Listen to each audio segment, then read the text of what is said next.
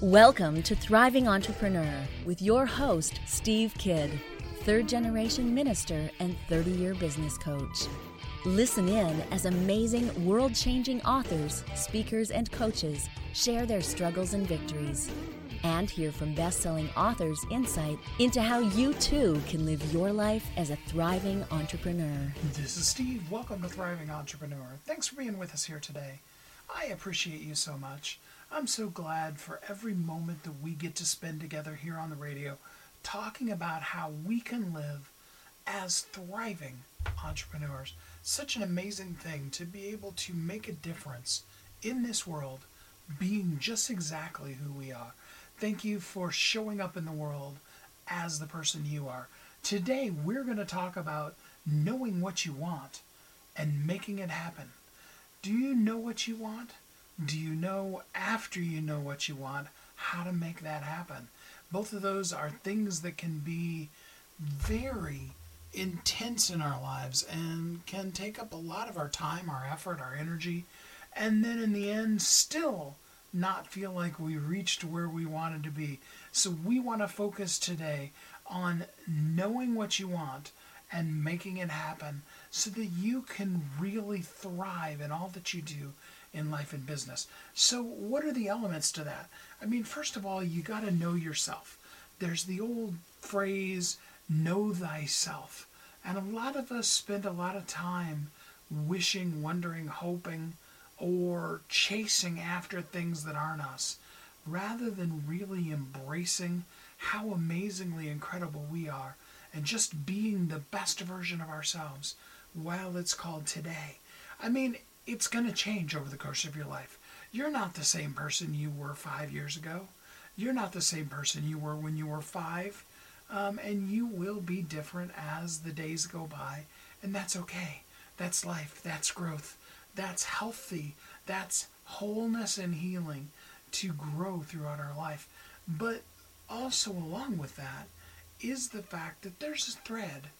There's a thread of who you are that kind of sticks with you through your whole life. There are certain elements of who you are and how you act in this world. They're just unmistakable.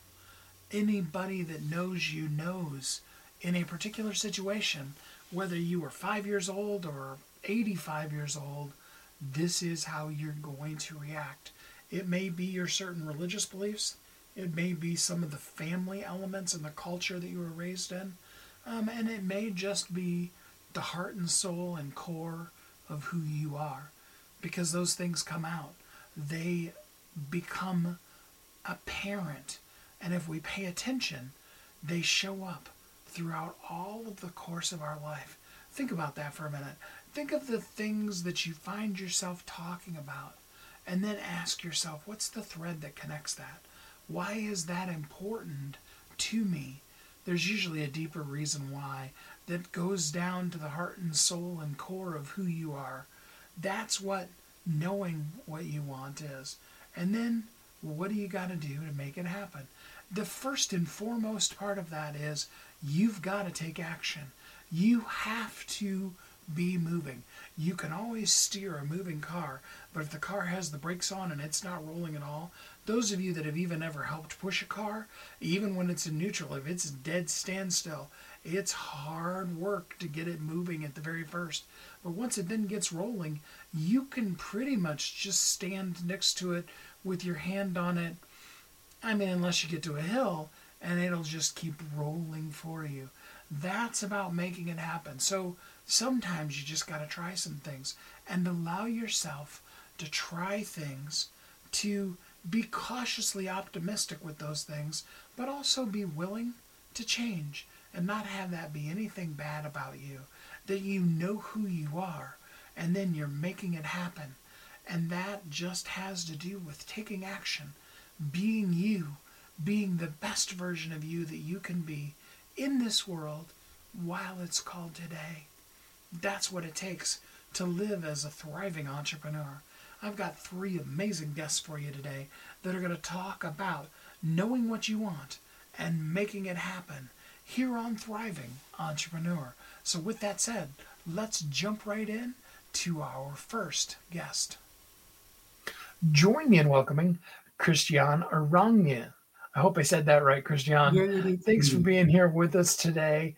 Um, you know, before we jump into talking about your book, tell us just a little bit about you and how you show up in the world. Well, to say the least, it has been a very interesting journey because uh, very early on in my life, I had this dream, I had this vision, and I started to work towards it, to manifest it, and all kind of things happened which kind of got in the way. And it took a very long time to actually see things come to fruition and actually see it manifest and come into this physical reality for everyone to see and enjoy, including myself. And um, the reason for that is, and that is something that in retrospect I can now clearly see. It was a bit different when I was in the middle of it because then I couldn't see it. But uh, I needed that time to transform, to understand my own way of functioning and and and and and issues and how to resolve them uh, in order to come to a point where all the things that I have, the knowledge and the experiences and insights and t- tips and tools that I've gathered along the way, to offer to others to, who might want to use it. I don't hear your voice. Let's try that again with uh, volume on. How about that? Um, yeah, the book is called A Guide to Joyful Living for the Unhappy Rich. It is a memoir of your life and what you went through. Mm-hmm. Um, so tell us a little bit about what people will find when they read the book. They will read about the journey I've went through myself uh, having lived in New York, I had my own Broadway, off Broadway show uh, for six months uh, in a weekly run, and had enough passive income coming in, so I didn't need to work. And despite all that, I needed to go to four therapy sessions each week in order to cope with my sense of emptiness, uh, feeling unfulfilled and unhappy. And that brought me to the question how come, how is it possible that people who have it all, who have this this uh, uh, lifestyle style dreams are made of. How is it possible? And uh, how is it possible that they end up feeling empty, unfulfilled, and unhappy? And that led me to uh, um, uh, um, the, a condition which I call the Elvis syndrome. And then in my journey of how to resolve it, basically it came down to, and there are many components, but I, I just take a shortcut and offer you what the main component has been for me to resolve it all. And that has to do something which is has been given names like our essence, our true self, our soul. Yeah, that has been the kind of thing that made it all very much change and allowed it all to f- fall into place. So, um, explain to us briefly. You know, they need to read the whole book to understand it completely, but explain to us briefly what Elvis syndrome is. The Elvis syndrome is something where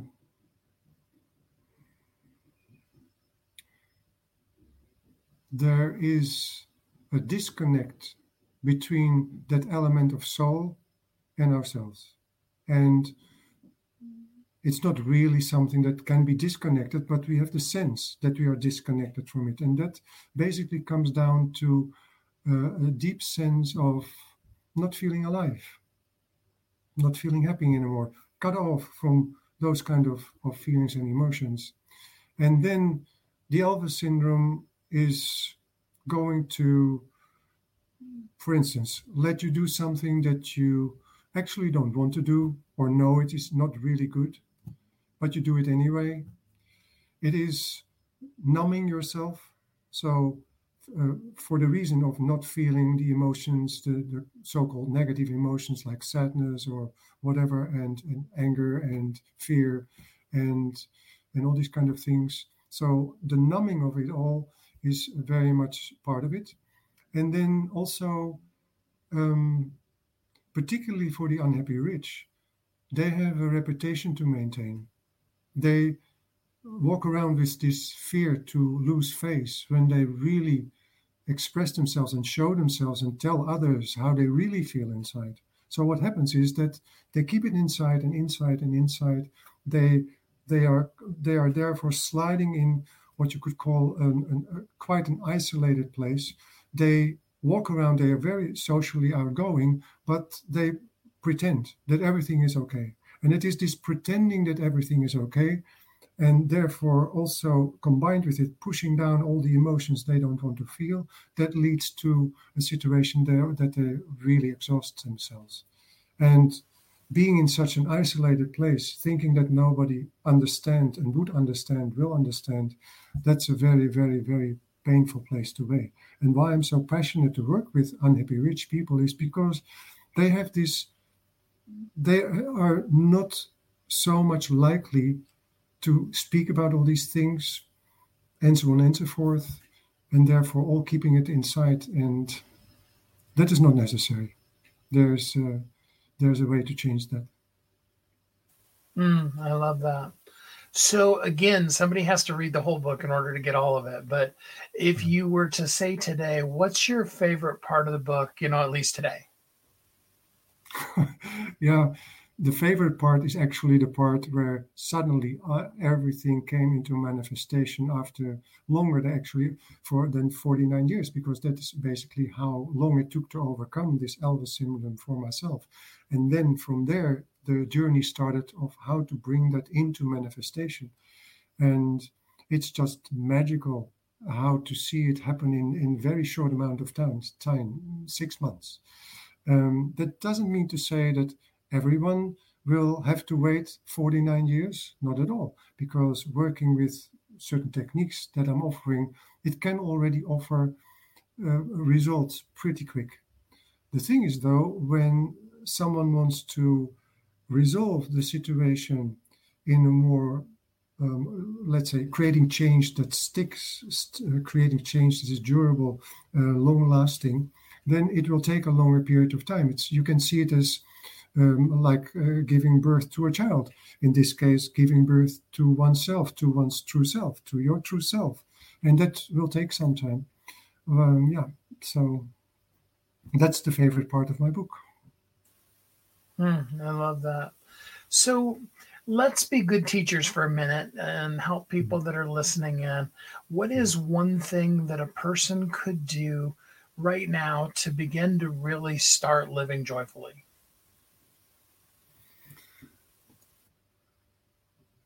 the first step that I have used myself, and, and that's the first step that I also use in working with clients, is to create for yourself a safe and secure environment.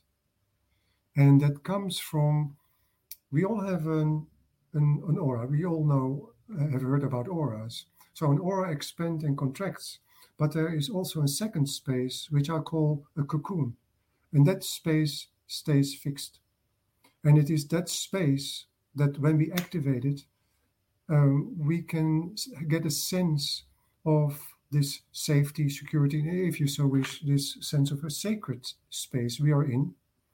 And within that space, and, and when we have uh, established this sense of all is well, all is safe, then we can start to embrace more of certain feelings that we find maybe uncomfortable to feel.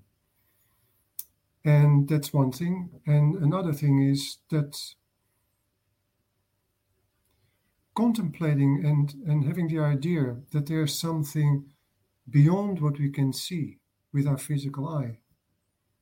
And maybe you could call it a higher power if that's something that you know you can use the word that fits to you best that there is something greater than you waiting there for you to give the support to go through whatever you need to go through to transition from feeling unhappy to living a joyful life and um,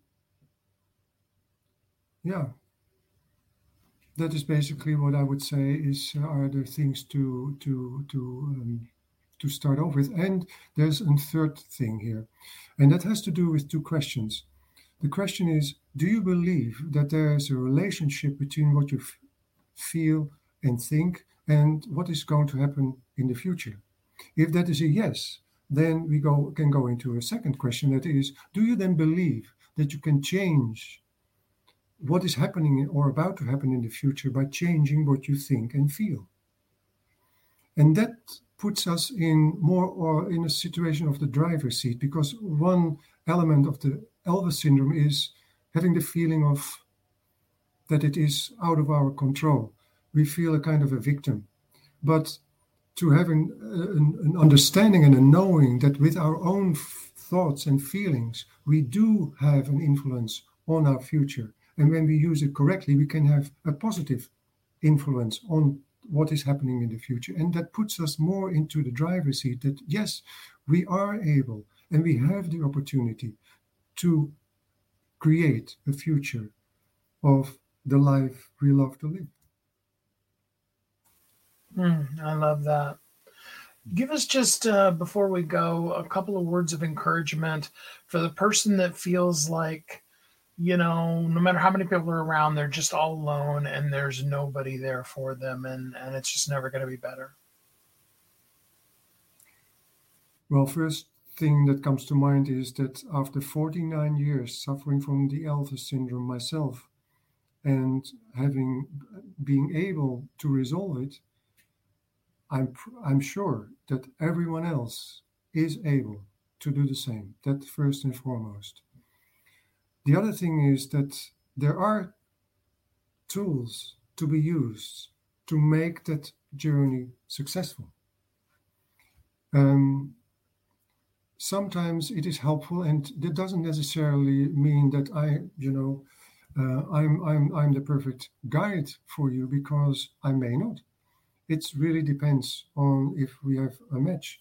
But um, it is important at certain times to work with someone because there are certain things that are just very difficult, if not impossible, to do by yourself alone. So, is to get this support, to create that kind of support for yourself, is very um, um, vital and important. And the other thing is, and that has to do with uh, uh, with that um, sometimes we are fearful about the unknown. What is going to happen when we when I go on such a journey? The thing is that again, when you have the someone alongside to support you, but also when you have a good method that can guide you in that kind of journey, all those kind of things will make that journey much easier, and you will find that what you now might be fearful about, it's all going to be, uh, turns out to be much easier in, at, at, certain points because, okay, the, okay, there will be some roadblocks, but in general, I'm pretty sure that at the end of it, you will say, hmm, that was actually not that bad. Well, I love that. The book is called A Guide to Joyful Living for the Unhappy Rich. It is available. You can actually get it if you get it today for free on Amazon. Um, I do encourage you to go out and get the book. Christiaan, thanks so much for spending some time with us here on the show today. It was a pleasure to be with you, and uh, thank you so much for having me. You've got to be happy with who you are, with the life that you're living, and live it joyfully and completely. That is step one in knowing yourself and in making it happen is really truly enjoying the you that is you. That'll help you maximize today and live as a thriving entrepreneur. We're going to take a quick commercial break and then we will be right back here on Thriving Entrepreneur. Don't go away.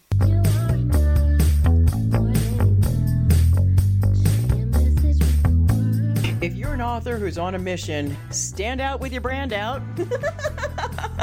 Check this out, guys. Yep, everything's marketing, and marketing is everything. Your existing book can become a best selling book, or even, hey, like mine, a number one international best selling book in five days. Listen, if your business isn't known by everybody, it's obscurity and that's death, right? The same thing is true for your book. If you're not happy with the way your book is performing, you got that far and then it just fell off the face of the planet kind of feeling, go to yourbestsellertoday.com. Schedule a talk with Steve. It's risk free, it's guaranteed, it's proven. We've done it thousands of times. What are you waiting for? Yes, yourbestsellertoday.com. This time next week, you could have a beautiful seal on your book and get the attention that you deserve. Reach the people that you came to serve. Come on now. What are you waiting for? Grab a pen. Here we go. All you got to do is book a call, yourbestsellertoday.com. Go to yourbestsellertoday.com. Book a talk with Steve. It's proven, it's guaranteed, it's going to happen. All you have to do is say yes to your destiny.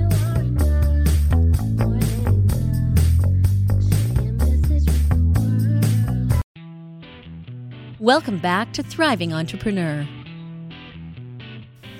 This is Steve. Welcome back. Thanks for listening to Thriving Entrepreneur today as we talk about knowing what you want and making it happen. In the first segment, we were talking about learning how to live joyfully and really enjoying your life. And now we want to talk about some of the elements of making it happen.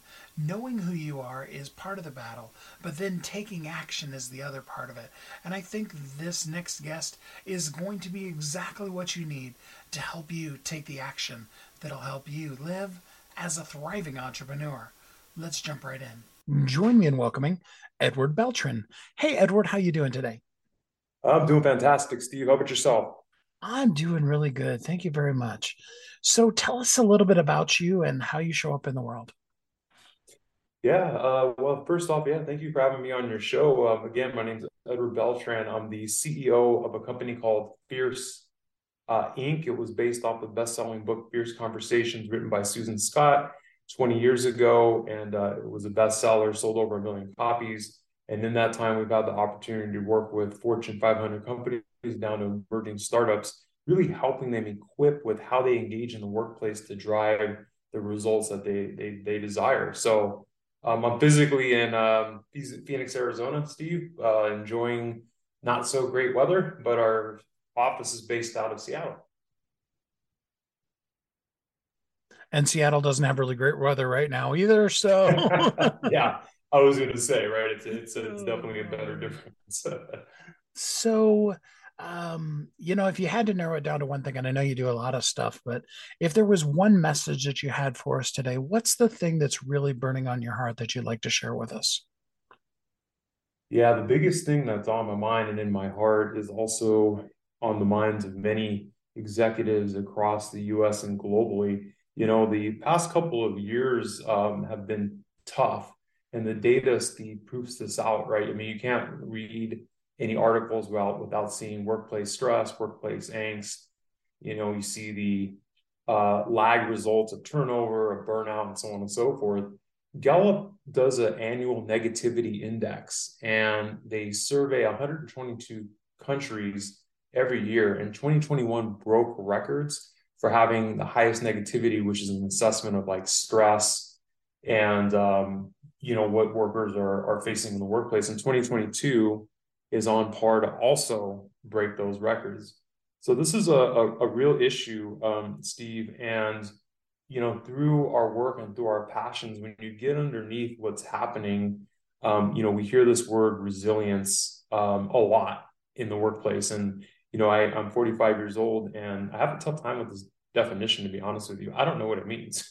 our chief behavioral science officer says it's like a marshmallow, you bounce back into place.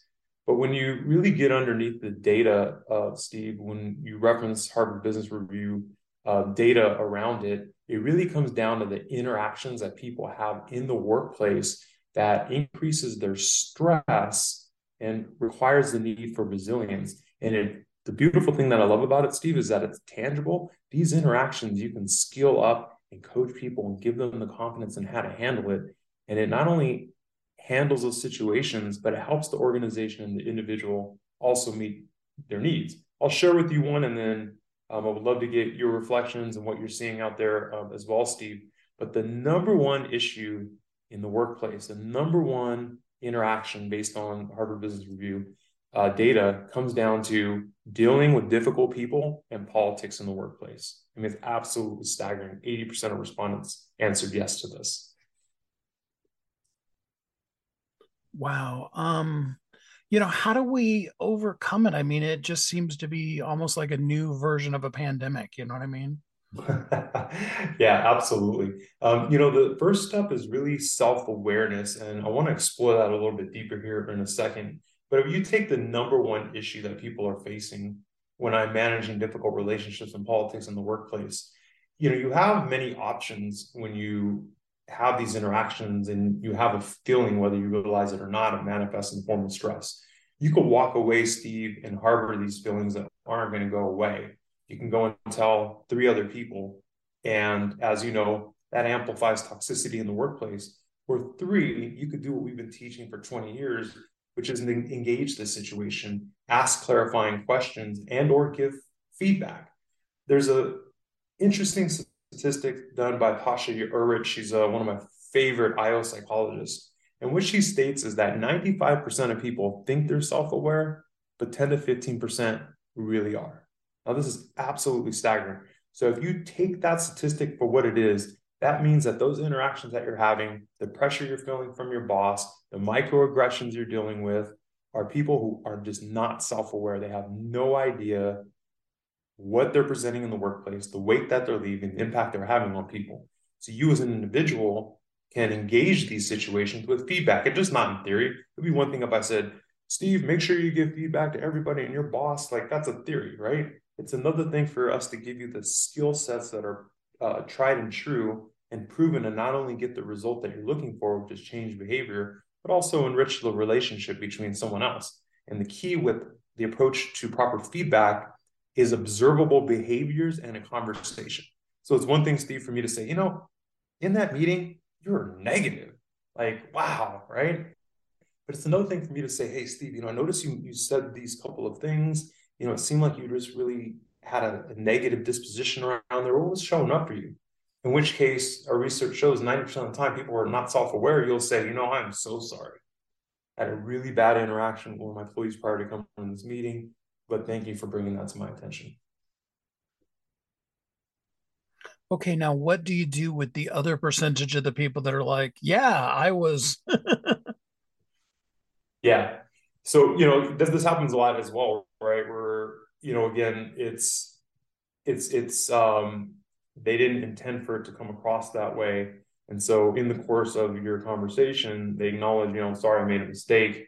Um, and it's something I'm going to work on. So what happens is that we then teach to confront after you've established this conversation feedback. So a lot of times people go from zero to 60 really quick and they go right to confront. You know, Steve, you're racist because you said I'm a tall Mexican or you made this comment. When again, this data shows that people aren't self aware and you engaging them in a proper feedback conversation, it will easily remedy it. And to your point, sometimes it doesn't. And so the next level up is confront. And confront isn't screaming and yelling. Confront is saying, you know, we've talked about this, Steve, these behaviors you acknowledge are having an impact on me and others in the workplace. Um, we need this to stop. And the critical piece here then is to say, what is at stake if nothing changes? So, what is at stake if nothing changes? It will inhibit our ability to collaborate.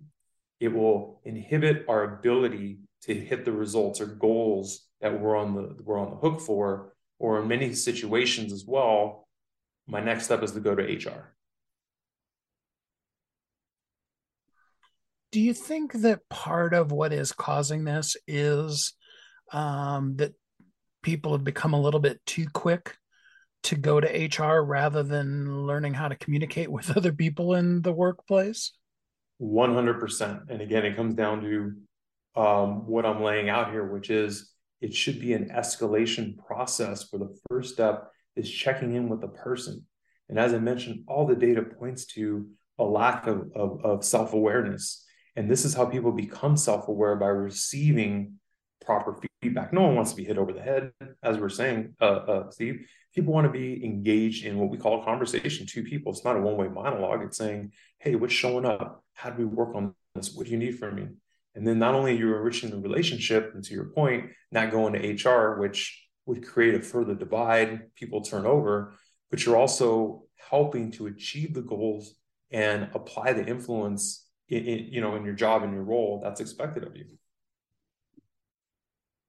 Mm, I love that so much. So, um, where is the point where you know the training comes in. I mean, some of us can just hear that and be like, okay, I need to be more mindful of my communications. And other people, they've never really been shown that. And so they don't really, you know, from just the conversation you and I mm-hmm. are having, they wouldn't really know how to be able to do that. They need to be kind of stepped through it. Um, how do we help the person who needs to be stepped through it to do that in a way that they can you know leave their dignity intact rather than feeling like they're stupid. Yeah you know I, what you say is so important. I i'm a huge advocate of providing people actionable tools regardless of where they're at you know in their life and their roles and there's no correlation to like education or anything like that. Some people just literally want to know the punchline.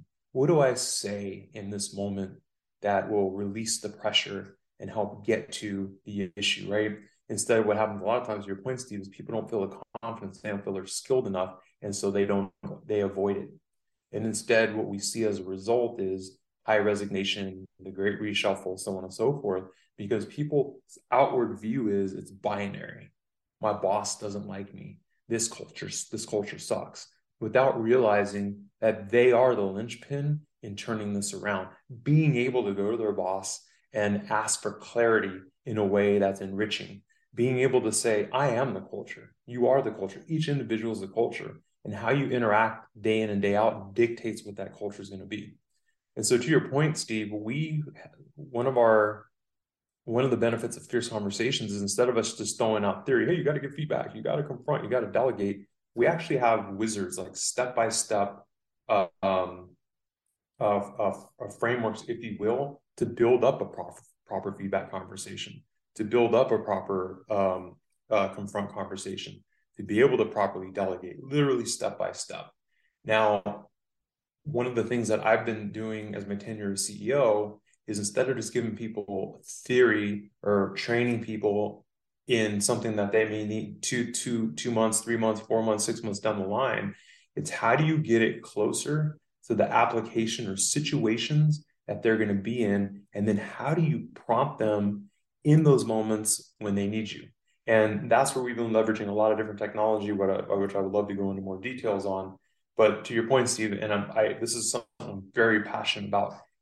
How do you make it easier instead of just throwing theory at people and you know a lot of you know, big binders with with material in it? How do you allow them to do it? How do you unlock it? Mm, I love that. So, um, let's talk about it from the other standpoint for just a little bit. Um, what is going to happen to the culture of the company if we don't choose to make the change ourselves? Yeah, exactly. So great, great question. And as I mentioned, um, the, the key piece here is ensuring that you really define and know what culture is. And the best definitions I've heard of it is it's how we get things done, how we do things in an organization. And when you granulate down to the basic building block of that statement, it's people and how they interact with one another. So, as I mentioned before in one of the examples, if people are avoiding each other, if they're conflict avoidant, you're not solving issues and guaranteed you're also not hitting your goals. At worst, you're creating a toxic environment. So, again, let's say you and I have an interaction uh, you make a statement that you weren't aware was semi offensive to me. I say nothing to you, Steve. You think we're in a good spot. I go down the hall and tell two or three other people, you know, that Steve guy, you know, he's this and he's that. That has huge ripple effects. It happens every day in interactions and organizations and creates toxic environments where, again, people then turn around and, and say, this culture is horrible my boss doesn't like me. I don't feel comfortable in here. It's not inclusive without realizing that they are empowered to have an impact on that organization every day. And that's what we're passionate about is giving people that training and that confidence to do so. So which is a perfect lead into what I was going to ask you next, and that's how can people work with you? Great, thanks. Uh, you know, we're on, uh, excuse me, you can visit our website at fierceinc.com. Um, you can uh, hook up with me on LinkedIn. Happy to connect with people and love hearing what people are dealing with every day in the workplace. Um, and we have um, some new innovation called Pulse by Fierce. You can see that pulsebyfierce.com, which um, we're offering as a B2C product, as well as our normal offerings, uh, Steve, of B2B. So we have a, a, many different ways that people can gain this training in ways that will help them in their day to day and tomorrow, which is most important. I love that. Well, Edward, thank you so much for spending some time with us here on the show today. Thank you very much for having me, Steve. Looking forward to being on the show again in the future. Know the results you want and then do the things that you need to do to drive those results, to have the culture, to have the workplace, to have the environment that you want to have with the people that you want to work with to change the lives of the people that you want to help. What a great way to live as a thriving entrepreneur. Don't you want to do that? Don't you want to pick up the ball in that today, to know who you are, and then to make that happen in your life so that you can live today as a thriving entrepreneur? We are going to take our next commercial break, and then we'll be right back here on Thriving Entrepreneur. Don't go away.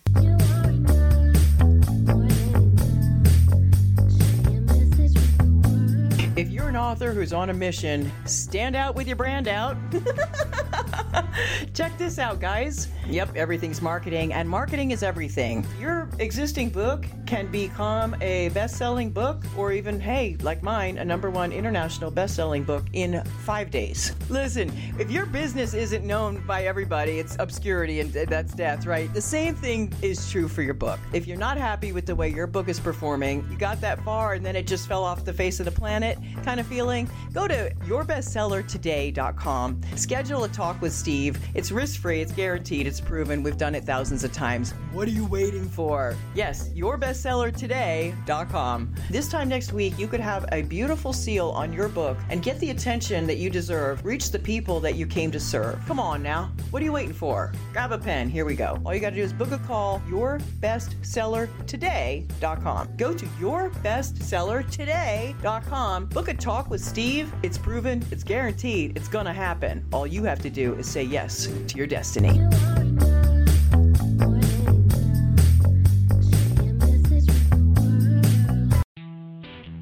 Welcome back to Thriving Entrepreneur. This is Steve. Welcome back. Thanks for listening to Thriving Entrepreneur today. We're talking about knowing what you want and making it happen. I hope that you've learned a lot from our first two guests, and we've got one more for you. I think it's important that before we let the day go by, that we indeed talk a little bit about some investment, some financial strategies, and some unique ways that you can maximize your money as well, so that you know what you want, you make it happen, but then you also have ways that you can reach out beyond the core stuff that you're doing to also impact the world in exactly the way and with the things that you can do that'll make this world a better place. What a great way to be able to live and thrive and be the best version of yourself you can be while it's called today. I think that'll give us just what we need to live as a thriving entrepreneur. Join me in welcoming Marty Greenbaum. Hey Marty, how you doing today? Doing great, Steve. Thank you. So glad to have you here with us today. Tell me a little bit about you and how you show up in the world. Thank you. Well, listen, um, I grew up in an entrepreneurial family. Um, my grandfather owned a big printing company in Chicago. Um, and my dad was a serial entrepreneur. My family started a brand called Postnet, a franchise brand, which I was working in. I opened up about 500 locations as a young man and then I moved into, a, I started a marketing company. And through the years, I've owned two marketing companies. Um, the second one really focused on franchises. And so I've been basically a marketing strategist in franchising. I've worked with over 120 brands like Ben and Jerry's, Hertz Rent a Car, Remax, Smoothie King, Famous Dave's, Fast Sign, so many. And for the last four years, I've been helping people make smart investments into franchising. I'm a franchise consultant and matchmaker. So, when you talk about smart investing into franchising, is that the person owning the whole franchise themselves, or is it being part of it, or, or how does that work? Oh, yeah. I mean, there's a lot of people I work with. Um, they're looking to escape from corporate America. Maybe they haven't reached their goals. Maybe um, they're looking for something semi-absentee to make you know grow their income on the side while they're st- keeping their job. And you know, people go into franchising for a lot of reasons. But yes, you know, there are 3,500 franchises in the U.S. and it's just so hard for most people to understand like hey what would be the right franchise for me and what should be my expectations if i were to invest in, in the business and then what would be my role? That makes sense. I think a lot of times uh, when we think franchises we immediately start thinking you know mcdonald's burger king all the big ones that uh, are on every corner um, you know and hundreds of thousands to millions of dollars to do it. But legitimately what kind of money does a person need to have in order to start a franchise? Well listen there's investments at all kinds of levels you know you have service business franchises you know everything from cleaning companies to this mosquito business to hvac electrical plumbing roofing i mean every trade to um, to education automotive fitness and of course qsr restaurants but they're at every level. So somebody could get in for as low as it's you're going to laugh ten thousand dollars probably. You know, there's travel franchises at the ten thousand dollar investment. You know, and uh, and then there's others that could cost you over a million. So it really depends on how much you have to invest and and what are your goals. So when you start working with a person, do you kind of start right from there? What made you want to do this? What are your goals? And then begin to help them find the franchise that's right for them? Or do yeah. they usually have an idea of which direction they're wanting to go before they come to you? Well i think a lot of people they're going to poke around online and take a look into franchising eh, or they're going to have you know in the course of their life as a customer they've experienced franchising. Most people have some degree of knowledge what a franchise is but they're kind of lost as far as you know hey what's going to be right for me? You know i think it's a you know you have to think about it um, these type of decisions from uh, an emotional perspective and an intellectual perspective. Part of it is how much do i have to invest? How much can i make? What would be the performance? What's the benefits of this franchise over another? And does that make sense? The other half of it tends to be I always dreamed about owning a car wash because I think they're great money. Or I had a, a buddy who started this um, landscaping business. Now he he has the whole you know metropolitan area and he's making millions or i mean so it really depends on a couple things what they've been exposed to what their passions are or what they've you know or what they've kind of come across it's funny how that happens that makes total sense. So, um, what are the things that we need to know? I mean, I know you said people are going to poke around the internet, but help us do that poking a little bit more legitimately. What kind of things should we research, know, learn, understand before we start looking at franchises? Well, listen, you have to understand basically what you're asking me is what do you need to know before you buy some uh, franchise you know and how, what's the best way to do your you know due diligence okay? So it's kind of difficult because once you start reaching out to franchise companies you're going to get a lot of calls from their sales reps and that's time consuming you know? You could look online and there's some data but um, here's some of the benefits of franchising know help you because it'll help you you know steer what you need to know a little bit. Um, first of all most people know that they're buying into a brand. Okay, so benefit is brand power. McDonald's has immense brand power. You open up a McDonald's, boom. Maybe you've recently heard of Crumbl Cookie. Okay, who would expect a, a cookie concept to be that profitable and that um, widespread. You know, people people are looking to open this Crumbl cookie concept, which is pretty simple in nature and it's been around in other brands, but they they created a unique brand. But aside from that, from a brand, um, you're going to want to make sure that they have strong financial performance. How much? Basically, you got to answer, answer that question: How much money can I make? Right. Um, so that's key. But um, that information is found in a franchise disclosure document, uh, which is a required document that people that every franchise has to provide investors or individuals prior to buying, or you could validate that with existing franchisees, you know, through discussions. But um, things like training, one important fact is that most people don't realize is that you don't have to know a specific business to get into that franchise. They'll train you. They're looking for motivated people that have the financial wherewithal, that have the skills and the abilities to be successful. Okay. So training and support is big in franchising, marketing and technology. You know, you're going to look at those systems to make sure that they have great systems. Okay. Ultimately, you're going to talk to other franchisees for sure and say, hey, you know, a good question is if you had the chance to turn back the clock of time and redo this one, would you still be in the franchise? Okay.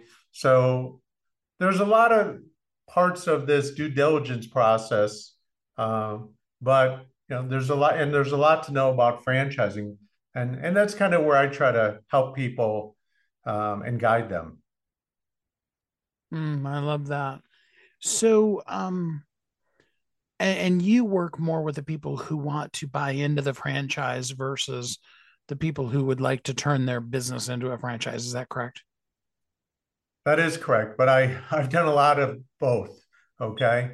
But mainly, I work 90% of the time with people that are, you know, ready for a change. Maybe they are tired of, you know, they're working in the corporate world or they realize that um, job security is is is not as strong as it used to be or or a lot of you know listen a lot of the people i deal with or work with excuse me are people in their 50s that are kind of looking at retirement and saying on the current path that they're on you know can i retire comfortably? And many haven't set themselves up for that working for someone else for 20 years.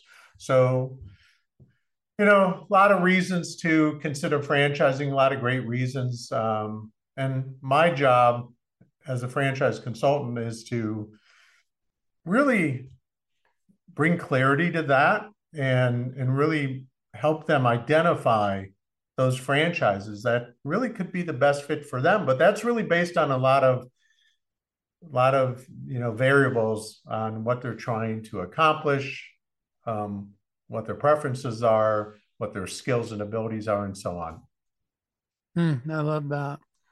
So, um, you know, when a person is beginning to look at the franchise, um, what are some of the things currently, you know, because we're in a little different place financially than, you know, worldwide economy wise than we were a couple of years ago.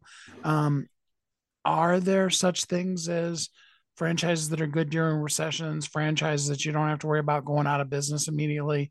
What kind of things do we need to look at right now in the in the economy to to find a good franchise? Well, that's a great question. I'm getting a lot of that from people I speak with. You know, the big concern is um, is uh, can this stand stand the test of time, like you say. So uh, let's talk about some industries that that do and are recession proof. Okay. So automotive, people are going to have cars. If if the car breaks down, they may not be able to work. So, you know, people got to take care of their cars. Um, healthcare, another great area. Um, there's all kinds of healthcare franchises, and you know, people are going to go to the doctor, right? They're going to get, they're going to definitely um, definitely uh, if they're not feeling well there's everything from physical therapy franchises to mental health franchises to urgent care franchises right um, a lot of home services now if the if something breaks in your house, you need to call an HVAC company or you need a plumber. Guess what?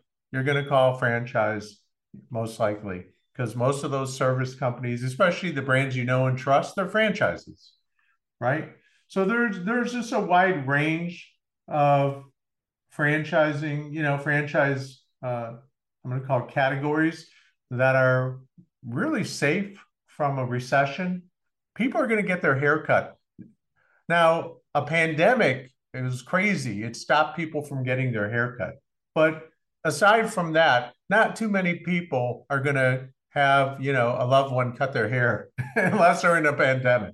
All right. So, yes, there's, uh, I definitely have been working very closely with my clients to, to really pick those franchises that, you know, because that's going to weather that storm and they're concerned about it. Mm. So, when specifically would be the perfect time for a person to engage with you? If you could just, you know, reach into their life and tell them, and then get to this point and then contact me, when would that be? Well, listen, I think it's going to vary a little bit from person to person, but I, I speak with, like I said, people that have come to the conclusion my job's not working for me or there's no security. I'm not going to reach the goals that I definitely need to reach before I retire to really create security for my family. I want to leave a legacy for my children, you know, more than I think I will based on the path that I'm on right now. So I say at the at the initial point where you say, "Hey, I should look into this franchising thing," okay? Because I've developed a very um, effective process and i made it easy as possible like kind of a three step process to get to the point where i get to know you we brainstorm about franchising and then i'm able to bring you back options that i think make sense okay? So i mean early on if possible is the best time. But i've worked with people that were looking at franchising three years ago. Didn't find anything and are ready to revisit it. So it just it's going to vary person to person. I love that.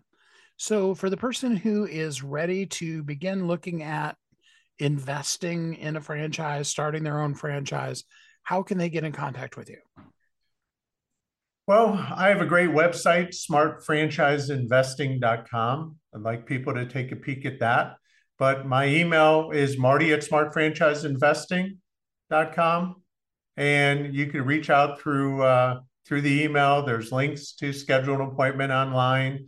And, you know, I'd love to talk to anybody who has a little bit of interest, a spark of interest, and we'll do a little brainstorming. So I'm happy to help people. And I just had a call today, and it was so funny. And I love this when they say something like, oh my God, thank God I found someone like you that could help me through this all. And it was, it was like, and I love that. And I said, listen, I want to make sure that you understand I'm not here to sell you a franchise. I educate people and I help them identify those smart franchises.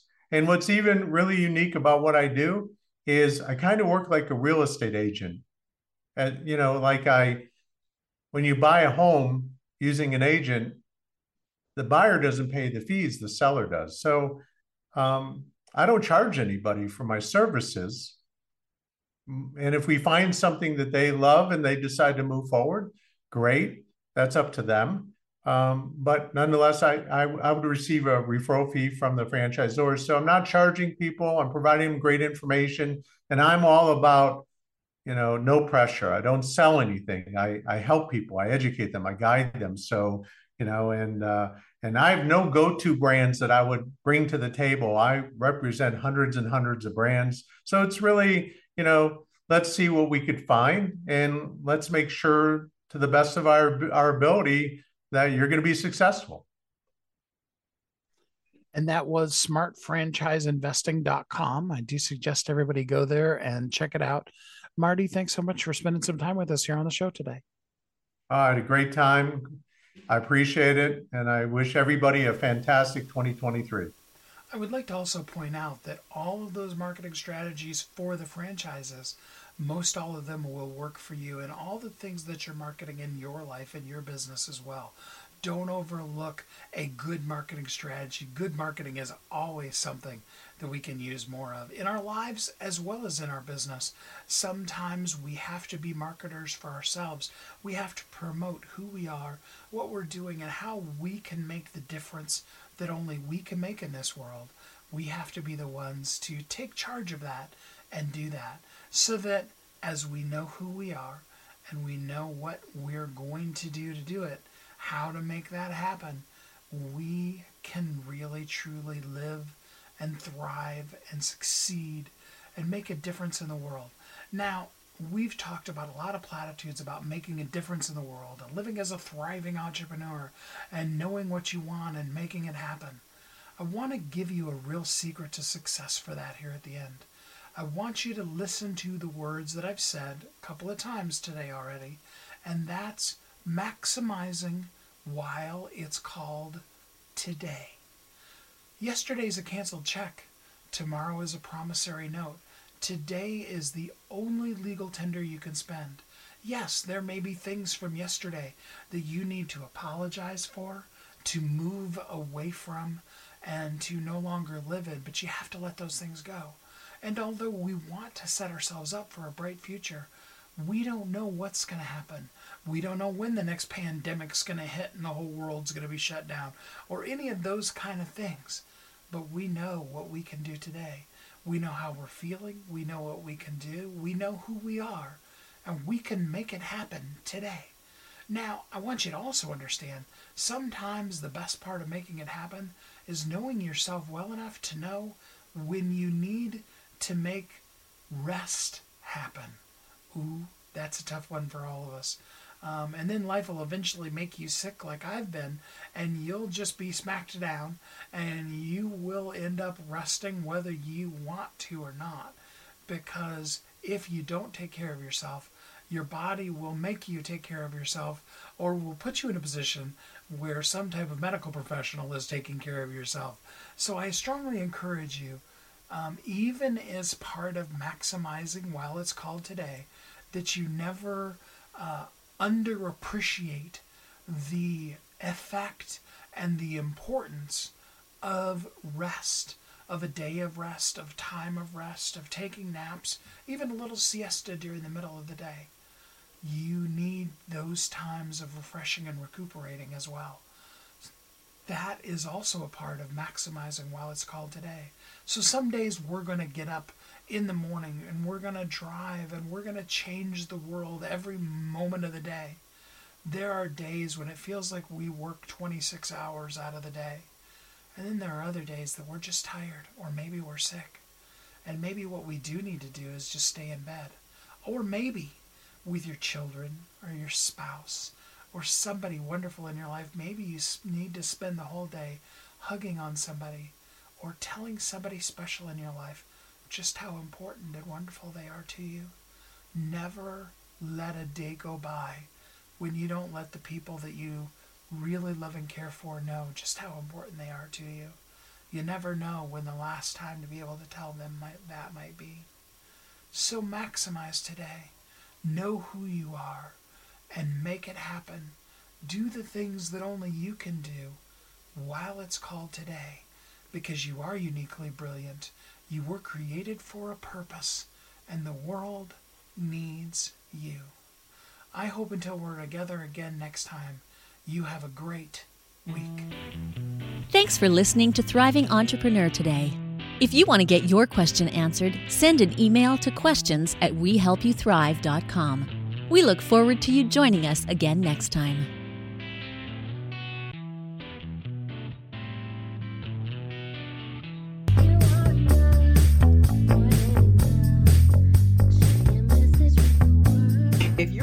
Who's on a mission. Stand out with your brand out. Check this out, guys. Yep, everything's marketing, and marketing is everything. Your existing book can become a best selling book, or even, hey, like mine, a number one international best selling book in five days. Listen, if your business isn't known by everybody, it's obscurity and that's death, right? The same thing is true for your book. If you're not happy with the way your book is performing, you got that far and then it just fell off the face of the planet kind of feeling, go to yourbestsellertoday.com. Schedule a talk with Steve. It's risk free, it's guaranteed, it's proven. We've done it thousands of times. What are you waiting for? Yes, yourbestsellertoday.com. This time next week, you could have a beautiful seal on your book and get the attention that you deserve. Reach the people that you came to serve. Come on now. What are you waiting for? Grab a pen. Here we go. All you got to do is book a call, yourbestsellertoday.com. Go to yourbestsellertoday.com. Book a talk with Steve. It's proven, it's guaranteed, it's going to happen. All you have to do is say yes to your destiny.